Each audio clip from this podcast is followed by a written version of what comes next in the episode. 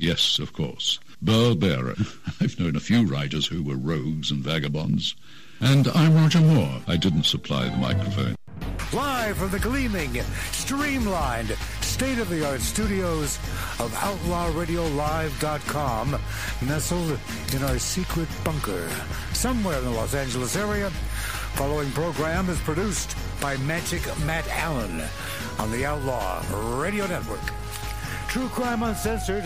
I am, let me check, legendary Burl Barer, the man right there is Howard Lapides. Now, when you say let me check, what do you ch- actually check? I'm checking my driver's license, my social security card, my passport, Yeah, I remember my about. FCC third class endorsement. I, I, with, uh, I, I still you have, have the number element nine endorsement there? I have them all. Good. I still have every one of them uh, in a Hanging on the wall? hanging on the wall, and 60 of them behind each other.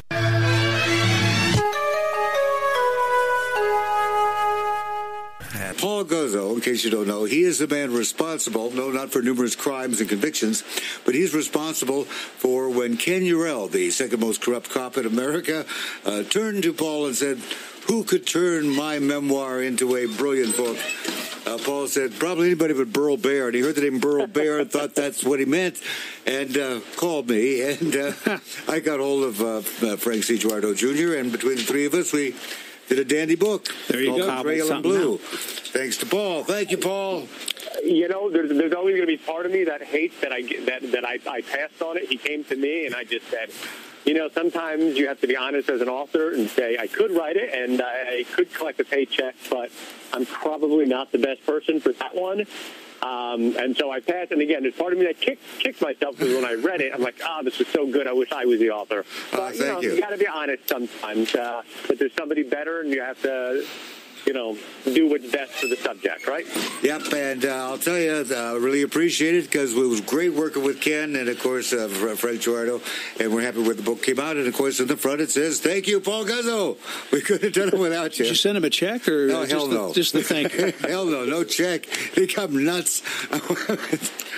You know, there's so, there's so little money in being an author Oh, it is. It's the old days, you know, it's kind of like things are backwards. If Orson Welles were alive today, he could make a lot of movies because of the video and digital recording. You wouldn't have to be scrounging for pieces of celluloid.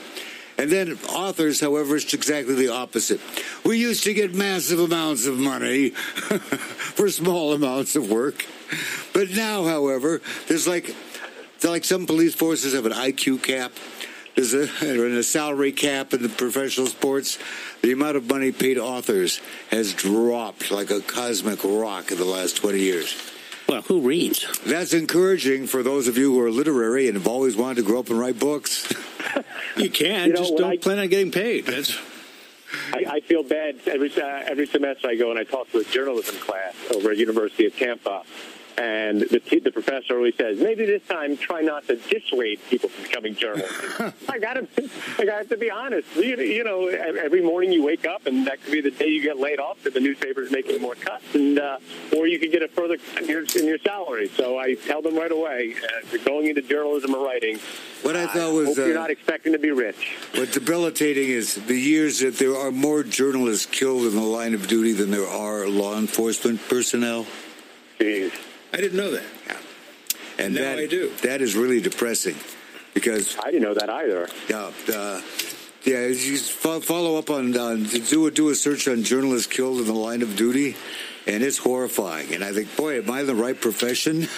I mean, Well, if you if you don't accept an invite to the uh, to the Saudi consulate, you should be okay. yeah, right. Yeah. I'll tell you, it's no. Well, you know how it is, Paul. If you're going to be a journalist, and someone says, "We're going to kill you if you investigate this story," you go, "Oh, I'm on the right track." Right, you're right about. You know, luckily for me, I don't do. You know, I'm not into that type of journalism. But there are days where uh, there'll be a murder, and there's nobody else in the office around, and I have to go out and cover. And yeah, you know, I'll be admit there's there are times you have to go into a neighborhood and. Uh, an hour after the murder took place, and you have to go knocking on doors away from where the police station is to see if any there's any witnesses. And I, Well, I do they'll, they'll talk wife. to you before they'll talk to the police, though. That's the one. You're right about that, but I mean, when you're knocking on the door and the smell and, and the smell of crack is coming, uh, is just I, that sounds like old home week for me. But you know how it goes. You got to knock on the door because they, they might know something, they might have seen something, and that's that's the job. Again, it's few and far between. But the reporters that I know who have to do that every day, I think, man, if people only knew how dangerous your job was. And you know, I have to do it every couple months, but there are reporters on staff who are doing that weekly. And Yeah. God bless them. Well, the thing is, is that you wind up. It's very, very, very strange. Is people will talk to you or talk to me, who will not talk to attorneys, will not talk to police, won't talk to anybody else, but Yeah. they will talk to us. Well, that's because you, you look like a doddering old fool, and Daughter, They're not what harm can he do? yeah, No, part of it is ego. If they, if if you write books, uh, which you and I both do, uh, there's an element of, of fame there. They trust. Wh- What is that element? They think that, that, that It's, it's uh, not, for the, not for the It's the author, but for the of person they write about. Yeah. Well, like, look, you take for example when Paul uh, turned us on to this Ken Eurell thing, and Adam Diaz, uh, the, the the Dominican drug cartel, calls Frank Girardi. Because I, it's Adam Diaz, head of the Dominican drug cartel, he had a busy schedule of making illegal millions to do an interview with you about the, this case because I want to make sure that I am portrayed correctly. And if the things that happened that I was involved with were portrayed accurately. Same thing with the Pal Punch. Pavle Stadimirovic is in the book uh, because he was active at that time. And he says what it was like dealing with Adam Diaz, etc. C.G. Boyer. that would be me over here in the corner. That's his job. He's our fact checker. Uh, I have a, uh, a off the track side question. Go ahead. Uh, you uh, worked for uh, Cigar City magazine, Yes, I used to work for Cigar City Magazine. and do you are you an aficionado of cigars? Uh, no. So C- Cigar City magazine was named that. It was a history magazine. Um, I think they're still around, uh, actually, but Tampa's nickname is Cigar City because Ah. in yeah, because in the early 1900s we were uh, the cigar capital of the world. Do Yeah, smoke big time. Yeah. Am I aficionado? No, because if I smoke more than one a month, my kids start lecturing me that I'm that I'm going to get lung cancer. Oh, well, that's No, no, ridiculous. No, don't don't inhale. Uh, just that Bill Clinton. Uh, have a Tampa Jewel with a wood filter. No, a wood filter, wood mouthpiece. I always get those confused. Uh, it also was the sex capital of uh, America, except for Tacoma, Washington.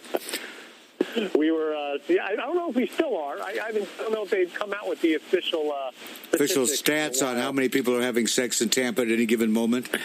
No, in the '90s, we were the strip club capital of the country. We had more strip clubs per square mile than uh, any other city in the country. Um, even more than Vegas, which I think shocks a lot of people. Oh, Well, I mean, but again, Vegas may have topped us. I haven't been to Vegas in years, and they haven't they haven't done the statistic. But in the '90s, yeah, we were strip club capital, and so uh, Why was that? Why is that? Is it because of the large love of strippers by Cubans, or is it uh, uh, something Well, else?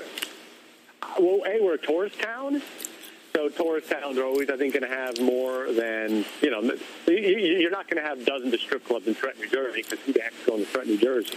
Uh, but in Tampa, yeah, I mean, you put them near the hotels, and a lot of the hotels are around the football stadium. So if you go out near Buck Stadium, that is just a strip club strip. That, that's all there are. There's there's restaurants, hotels, and strip clubs. And then B, you know, we're, we're supposedly, no one's ever challenged us on this, but Joe Redner, uh, who's a Tampa guy, uh, to the day he died, will claim that he invented the lap dance. So that's, Oh, the first man to have a lap? he's, he's says he's the one who came up with the concept of uh, of the lap dance at his strip club. He owns the Mons Venus, which is you know our most famous one. And I think that's another reason we're considered uh, the strip club capital because we have that claim. Again, is it true? Who knows? Is Who knows? gonna- It's the pink one- flamingo capital of America. He's been saying this for decades, and no one's challenged him. So look, he's Well, no, no. Who else? Who wants that? Else wants that title? Yeah, Everybody. Everybody. Yeah.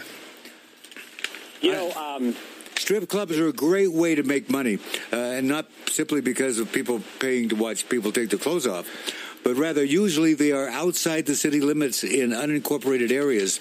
And uh, Yeah. and then what they do is the minute, and they, they use the money from the strip club to buy up the land around the strip club as the city grows. So suddenly, when it becomes annexed by the city, you own the most valuable property, and you put a giant uh, skyscraper on it, and you're wealthy. That's smart. Very You know, smart. I, I, I'm going to uh, again stay with this story. This is all rumor and hearsay, uh, so who knows if it's true? But I did hear from the mouth of the guy who kind of started the strip club business here, and he swears this is true. He's long since passed. I just, but again, who knows if he was making up a tall tale? But so the strip club industry, in a way, in Tampa started because of Dolly Parton. So Oh. here's the story: there was a bar kind of like in the woodsy area of Tampa. You're talking like 1960s, called the Deep South, and it was it was like one of those country music bars that if you showed up there, you'd get to hear a good band, and you very likely see one of those old school like uh, roadhouse fights going. No, that's Yeah, always take place. entertaining. Yeah. Yeah. So the owner was this guy Bobby Rodriguez, uh, and just one of those guys whose fists were always, when he was older, were swollen and crooked from all the fights he'd gotten into as a younger man. So anyway, he bought he bought this place in Deep South, and he's like, I'm going to clean this place up, turn it into a good country music bar without the fights, you know. So one of the first acts he would get regularly was Dolly Parton before she was, you know, Famous, this yeah. world celebrity, and he would notice whenever she would come, the place was an absolute sellout, and it was mostly men. And he and he started asking, "What is it everybody likes about her?" And they would say the obvious reason that you know we're all thinking. And he said to himself, "Well, if all these men are coming to see her because they like the way she looks, not so much her music, why the hell am I paying all these great stars, all these great musicians?" So a few weeks later, he shut the place down, retooled it, and turned it into a. Uh, back then, it was illegal to go uh, full nude, so he turned it into a pasty club. Uh, you know, song and pasties. Yeah. And then it became the first like song and pasty club in Tampa. It was this huge thing. His uh, manager he hired was Joe Redner, who now owns the Mons Venus and started, you know, as I just said, claimed to invented the, the lap dance. Joe Redner at one point said, "Time for me to branch off my own." He decided to go full nude. He got challenged by the courts. He took it all the way to the Florida Supreme Court. He won, and that's why today in Tampa we have strip club. So in a way, Dolly Parton, if you ever come to Tampa and go to a strip club, you can thank her. Thank you, Dolly. I've actually personally, I've never been excited by strip clubs. I just Yeah. think it's an exercise in frustration. Uh, I'm with you on that. I, Yeah. I, I, I'll go to them for a bachelor party. That's the it. yeah, I, I, I don't, don't understand the appeal. Although I'll give uh, give our audience a big hint, and that is, if you're going to go to a strip club and get a lap dance, take a woman with you. This is true. Well, why you, is that? You will get a much better lap dance if you have a woman with you. And that is what? that uh, you'll have to discuss that with the person doing the dance. But you will get much better treatment if there's a woman with you. On my brother's uh, bachelor party about five years ago, we uh, jokingly got him a lap dance from a stripper who looked like she was ready to give birth at any moment because she was. she was. was- Did she go into labor at the bachelor party? No, but she was she was ready to pop, and uh, I think that was the last time I've been to one. Oh, that'll do it. Yeah, that'll do it. That'll end the whole thing for you right there when she goes into labor. Water, wa a quick swivel and the water breaks. Yeah. Bump, That'll grind, ruin and, one's outfit. bump, Quick. grind, and swim. what a story! What a story! Front page of the Tampa Times. Can't wait to see that. You've you've certainly covered some some interesting uh, interesting things in the book. The uh, uh, Dark Side of Sunshine, whatever the hell it's called. That's it. I've got a copy of it. I, I own one because you sent it to me, which I thought was very, very nice of you. Uh, Tampa's Man in Black. What's that? That's, all right, that's the story I just told you. That would be Bobby Rodriguez. Ah, The one I just told you. Yeah, I'm one step ahead of you with the Dolly Parton story. yeah, yeah, yeah, yeah, yeah. Arbor City. What's special about it? About what? Arbor City. Hey. Ybor City. Abor. Abor? Yep. Ybor, yeah, yeah. We were, I mean, uh, so Tampa's a Gar City, but it was really Ybor City. Ybor was first, uh, uh, when it was founded in the 1880s, was its own city, and then it got incorporated into Tampa. Uh, and yeah, so it was founded by Cubans, Italians, Spaniards, and they turned into the cigar capital of the world. I mean, they would at, at its peak were tens of millions of cigars a year were coming out of there. Uh, that's where all the Cuban tobacco went through. Uh, and so Ybor was the place. If you were an immigrant looking for work, you went to Ybor. You went to work in the cigar factories. Uh, but as in any um, immigrant community in the 1900s, um, that's always where organized crime seemed to thrive. Um, you know, for reasons I don't need to get into here. But so not only did it become cigar capital world, but it became just a hotbed of organized crime. I mean, that, that was where uh, Santo Traficante uh, was probably our most famous gangster. You know, that, was if he wasn't in Cuba, uh, in Havana, his casinos, he was in Ybor City. Most of his U.S. workers in Havana came from Ybor. Uh, you know, they would start working for him doing kind of low-level stuff here in Tampa, and then he would, you know, move them into uh, Havana to work in his casinos and take care of his business there. It was. Uh, I'm actually this week, so I'm going to be doing a story this week. Is Ybor had these. Uh, the the uh, the mafia they they built series of underground tunnels under the streets of Ybor for them to run, you know, all their illicit wares, and they've been covered up for years. Um, they're like a maze of tunnels that, you know you can get from one building to the next uh, and out into the neighborhoods, and they they they they cover years. And every so often, one of the buildings gets kind of redone. Like somebody buys it and they start redeveloping it. When they do, the tunnels get uncovered, and it's a fun story. You get to go out and you know, they show off the tunnel, and I'm doing that this week. Um, you know, they, they, it's strange though because there are these tunnels, and, and most people they'll say, "Yeah, it was for moonshine," but there are No. legit photos uh, that people have of police helping. You know, th- these criminals unload moonshine and carry it into the bar. So most people don't think it was for moonshine. The theory is they think it was for human trafficking. Um, and not so much drugs, uh, but nobody will really ever know because nobody ever. Well, in uh, Bisbee, Arizona, very similar to uh, in Washington State, you have cities with these tunnels underneath, and the reason for the tunnels, at least uh, in, in Bisbee, Arizona, and in Washington State, in Eastern Washington, was you had all these whorehouses, and what are they going to do with with all the sheets, all the laundry? And drops down a laundry chute into these tunnels underneath the city, and the Chinese who are doing the laundry, uh, who are not allowed to be seen. It's still, I believe, on the books in Bisbee that you can't be Chinese and be in the city limits. Uh, you can't be seen after dark or during the day or any time. How can something like that be on the books? Well, well, the same reason you got laws in uh, that say you can't serve uh, tuna fish on Sunday. Blue laws that aren't on the. so they can use them to prosecute someone when they can't find anything else to get them on. Starts So the you're telling rolling. me these tunnels could be for laundry? Yes, for laundry, because if you have a lot of houses of prostitution, who's doing all the laundry? Drop down the laundry chute into the tunnels underneath. The Chinese go through, pick up all the laundry, do it all, and deliver it back. And uh, that was the purpose for many of these tunnels. Uh, for example, underneath Bisbee, Arizona, and underneath, I think, La Grande, Oregon, and uh, places like that, were uh, to keep the Chinese from being seen, but uh, use them and abuse them. That's a lot less sexy than the moonshine. I'm going to stick with my moonshine. Rather than just doing the laundry for the whorehouses. Well, no, actually, I, I, I, I had a historian reach out to me a few years ago, and she had another belief, and she even had some documentation to prove it. And what I said was uh, human trafficking, human sm- smuggling, but it wasn't in the way that we think of it today, where people are trafficking these people for terrible reasons. These were people who were stuck in like fascist countries and wanted to get out. So they would they would get themselves into Cuba, and then from Cuba they can get smuggled illegally into the United States through Tampa. Because you got to remember. Miami didn't explode until the 60s, uh, you know, following Castro's rise to power. So prior to that, Tampa was the number one uh, port, the closest port to Cuba. So they would sm- then smuggle these people from Europe to Cuba, from Havana into Tampa, and then these tunnels were supposedly to help them avoid detection. So um, before there was a need to build a wall to keep immigrants out, uh, it was Cuba that they were coming from. wow. You have an interesting story in how uh, law enforcement in Tampa brought down organized crime. You mean the airplane?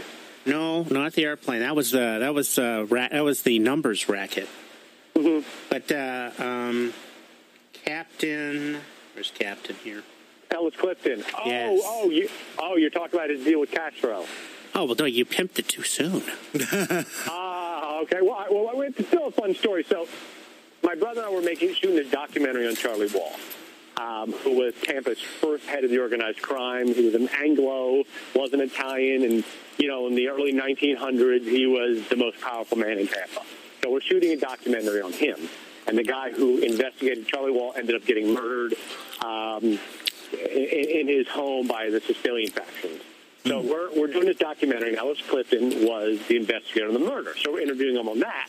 And when we get done talking to him about that, you know, the gentleman knew he was on his last year. He had an oxygen tank hooked up, you know, wasn't well. So he said, well, what else do you want to ask me? So we started asking him questions about Traficante. And then he says, well, we had that deal with Castro up in the hills that if we let uh, him, that if we helped get him the gun, he would give us Traficante. And we got quiet. We're like, wait, what? And he says, I won't tell you more, but that's the gist of it.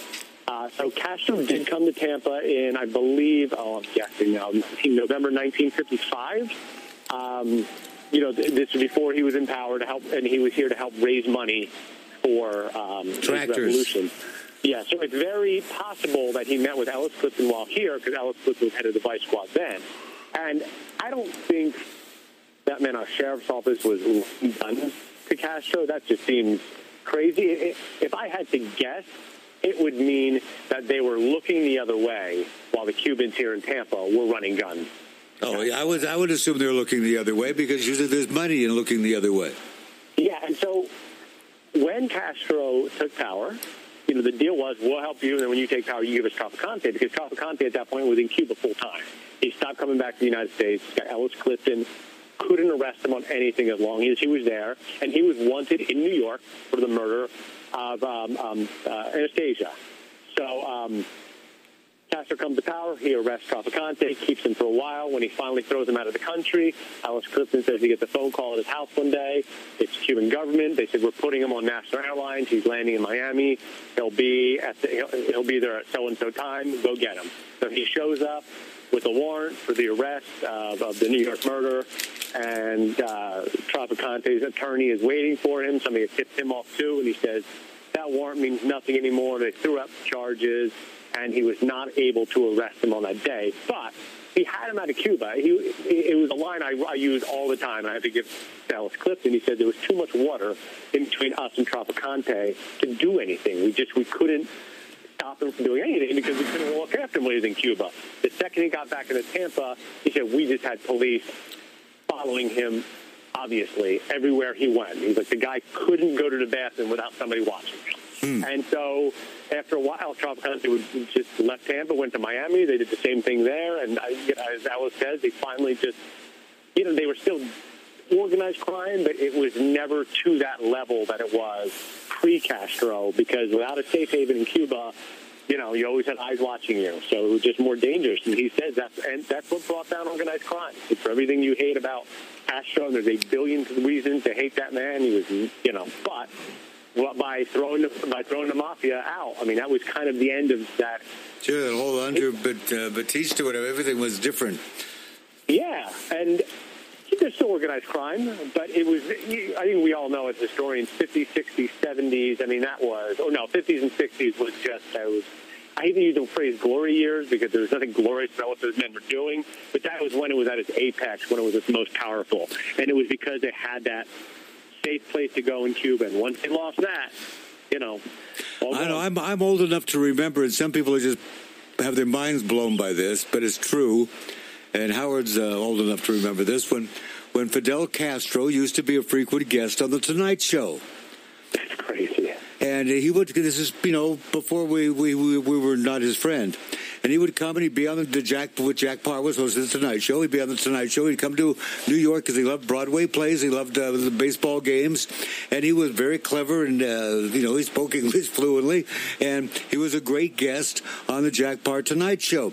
And they had this whole thing of raising money for tractors for Cuba. You're And right. Yes. and uh, that was a big deal. He was our good buddy until uh, he came and he wanted to meet with the president, what Eisenhower, and Eisenhower shuffled him off to Nixon, the vice president. That pissed Castro off. Well, me too. Yeah, Well, geez, anyone shuffled off to Nixon. Yeah, Is sure. That was the joke. Thank you for doing it again, though. yeah, Eisenhower and, played golf that day. It was because he wanted to play golf. yeah, and that. Did, that did I hear you say Castro was a swell guy, Burl? uh, well, we, we thought he was at the time. Oh, okay. And uh, he was America's good buddy until Eisenhower shuffled him off to Nixon, and that pissed Castro off. And Yeah. that's when he went with the uh, the Soviets, and all of a sudden he wasn't our pal anymore. Yeah, but but even while while he was uh, uh, supposed pal, he was murdering, Uh, no doubt. murdering. We have had so many citizens. pals that, that did that. Uh, Papa Dr. That's what I Valier, you know, name them and claim them. He was going to be he was going to be our bad guy and not Russia's bad guy. Yeah. Uh, I guess the best way to put. I mean, because Batista was our bad guy, and he was as brutal as they came too. I mean, Terrible guy. Yeah, I, I'm not inviting him over. No, you're not. No, I'm not. If he shows up, I'll really be dismayed. Then you're talking. If you're not careful, you might But be we're, we're dismembered. fa- it's, too. it's very dangerous to be America's good buddy. When Whether you're uh, the Shah of Iran or uh, Papa Doc Duvalier or uh, uh, Madame Chu, Fu Manchu, Doctor Strange, any of those people. That's a '69, isn't it? Two two Ken Chu. Yeah, Toucan Chu, yes. Toucan Chu. They're right. We do taste like chicken. Oh, God. Da-dum-bum. Where were we? Where were we, Paul, before we got sidetracked off into the wide world? Hey, I did know a fellow. Maybe you know the story behind this. The number two guy in Cuba under Castro was actually an American double agent. What was his name? Oh, God, I can't recall, but his bodyguard was also uh, working for us. And when when it all came down, uh, the guy who was his bodyguard wound up in the witness protection program, selling cars in Everett, Washington, I've not heard that. You know, I and we um, became buddies. And he told me the whole story. It was pretty amazing. I've been working for 12 years, and we're finally ready to do the final draft. I'll probably be able to get to it in a, in a few months when I finish up another project I'm on, but on the history of Tampa's role in the Cuban Revolution. And, you know, Wow. the, Castro's army was called the 26th of July movement, and he had a branch here in Tampa where their main role was raising money and uh, running guns in Cuba. And so the last surviving member of that, I've been working with his family 12 years.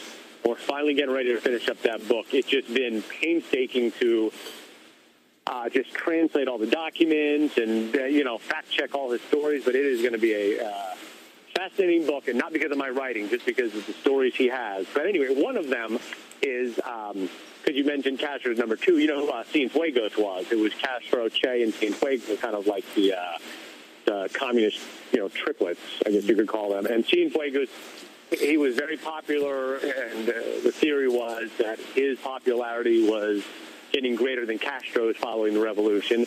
And then Cienfuegos went on a plane trip one day, and his plane crashed. Oh. And there's always been a theory that you know Castro uh, did that because he was worried this guy was getting more popular. There's no proof, but uh, I'm writing the story this week for the uh, for the Times. In about a month after he died, it was what, 59 years ago tomorrow is when he died. Right, today's the 27th. Yeah, so 59 years ago tomorrow. About two weeks later, there's all these stories popping up all over the country that uh, Camilo Cienfuegos had been spotted in Ybor City, uh, and so that he faked his death and he escaped to Tampa and he lived out his dying days here. He became like, and there's stories that pop up every couple of years. Another Cienfuegos uh, sighting in, somewhere in Tampa. He became, he became like our Elvis sighting. It's not true. At some point, somebody would have outed if. if Well, it's the same thing with uh, with Hitler in Argentina. Hey, isn't that the Fuhrer? Yeah, you got to shave off that mustache. Man, this hour went fast, didn't it? Damn, yeah. Hey, Paul, thank you so much. Thanks a lot. Hey, thanks for having It's me. It's been a few years since you've been here, and we'll wait a few years to invite you back. hope to have you it was great fun. Great fun as always, Paul. Thank you so much. Hey, Burl. Yeah. What's next? Magic Matt Allen and the Demons of Texas live for the Light Up Lounge on OutLawRadioLive.com.